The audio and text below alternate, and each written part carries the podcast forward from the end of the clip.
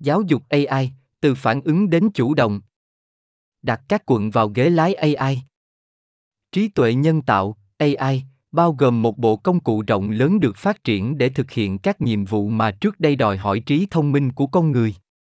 Các công cụ AI tạo nội dung mới, chẳng hạn như chat, không được lập trình với một bộ hướng dẫn cụ thể, thay vào đó, nó được đào tạo về các bộ dữ liệu và thuật toán hướng dẫn cách họ phản hồi lời nhắc.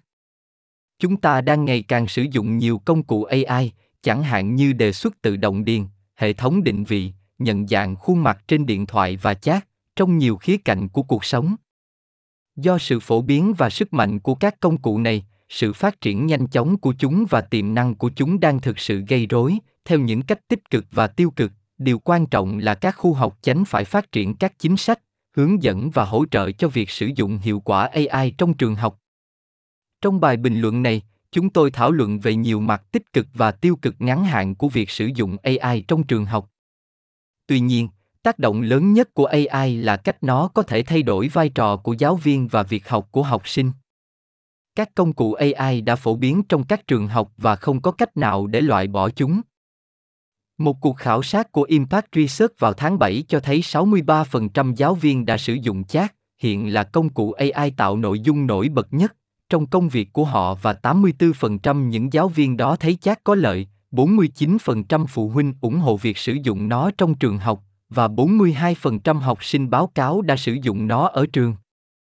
Các nhà lãnh đạo quận phải khẳng định cơ quan của họ trong việc tham gia vào AI để họ có thể chỉ đạo cách sử dụng nó thay vì thấy mình liên tục chữa cháy do lạm dụng và hậu quả tiêu cực. Những dữ liệu này cho thấy AI đã đến trong giáo dục, nhưng ở cấp độ tổ chức, các học khu hiện đang tụt hậu so với nhân viên, học sinh và cộng đồng của họ trong việc phản ứng với thực tế này. Nếu điều này không thay đổi, về cơ bản nó sẽ tạo ra một miền Tây hoang dã, nơi những người có tài nguyên có khả năng kiếm được lợi nhuận lớn và những người khác sẽ bị bỏ lại phía sau, điều này có thể mở rộng khoảng cách kỹ thuật số của quốc gia hơn nữa. Các học khu cần tìm ra cả cách tận dụng AI cho mục đích sử dụng của riêng họ và cách chuẩn bị cho học sinh một thế giới được truyền cảm hứng bởi AI, nếu không học sinh của họ sẽ không sẵn sàng cho một tương lai đang nhanh chóng đến. Để làm được điều này, các học khu cần đóng vai trò chủ động hơn trong việc điều hướng giáo dục trong kỷ nguyên AI mới này. Vấn đề trung tâm mà các quận của California phải đối mặt khi muốn sử dụng AI tốt nhất là nhiều nhu cầu khác về tài nguyên, đặc biệt là thời gian.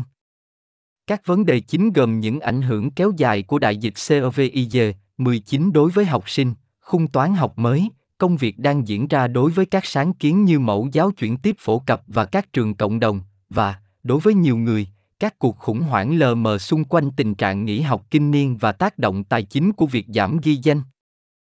Mặc dù AI rất quan trọng, nhưng các quận thường không có nỗ lực để khởi động một sáng kiến lớn xung quanh nó ngay bây giờ. Vào tháng 7, chúng tôi đã phát hành một bài bình luận ủng hộ rộng rãi cho hành động của quận xung quanh AI.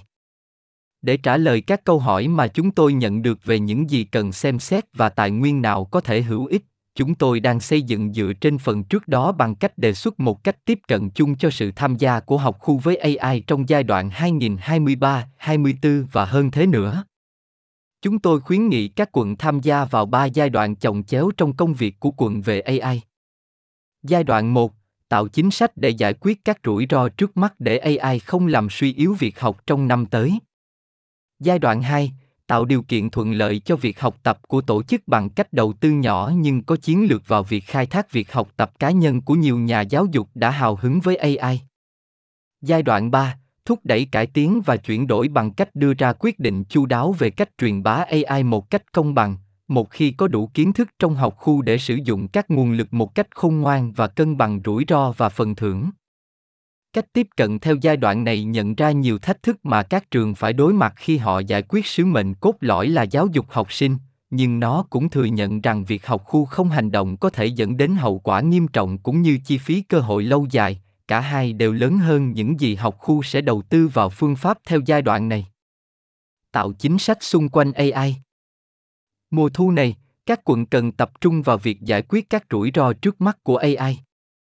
những rủi ro ban đầu lớn nhất là mất liêm chính học thuật, vi phạm quyền riêng tư và kết quả phi đạo đức của việc sử dụng AI. Công việc chính của giai đoạn đầu tiên này có hai mặt. A. Phát triển các chính sách và hướng dẫn xung quanh việc sử dụng AI và B. Cung cấp đào tạo để đảm bảo rằng nhân viên có hiểu biết cơ bản về AI và các chính sách và hướng dẫn của học khu. Các chính sách và hướng dẫn về AI của các học khu nên bao gồm những điều sau đây.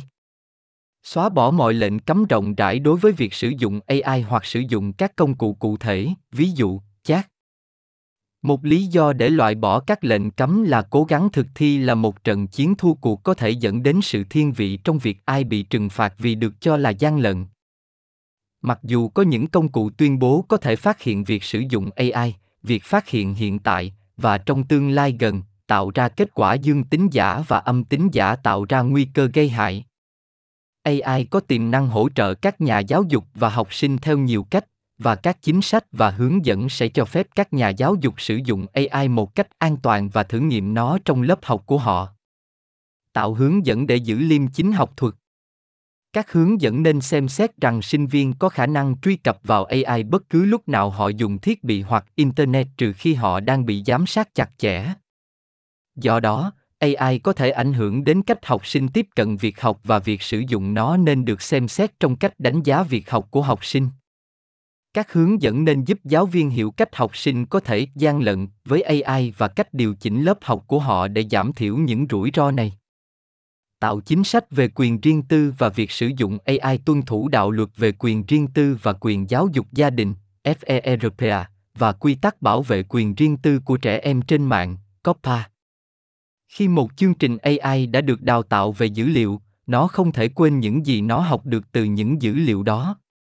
Các công ty có sản phẩm AI có thể yêu cầu người dùng cho phép bất kỳ dữ liệu nào được gửi được sử dụng để đào tạo liên tục bất kỳ công cụ nào, có thể cho phép bán dữ liệu cho các thực thể khác, về cơ bản là công khai những dữ liệu đó. Do đó, các quận nên giảm thiểu dữ liệu cá nhân được thu thập cho các ứng dụng AI và ẩn danh hoặc hủy nhận dạng dữ liệu cá nhân bất cứ khi nào có thể.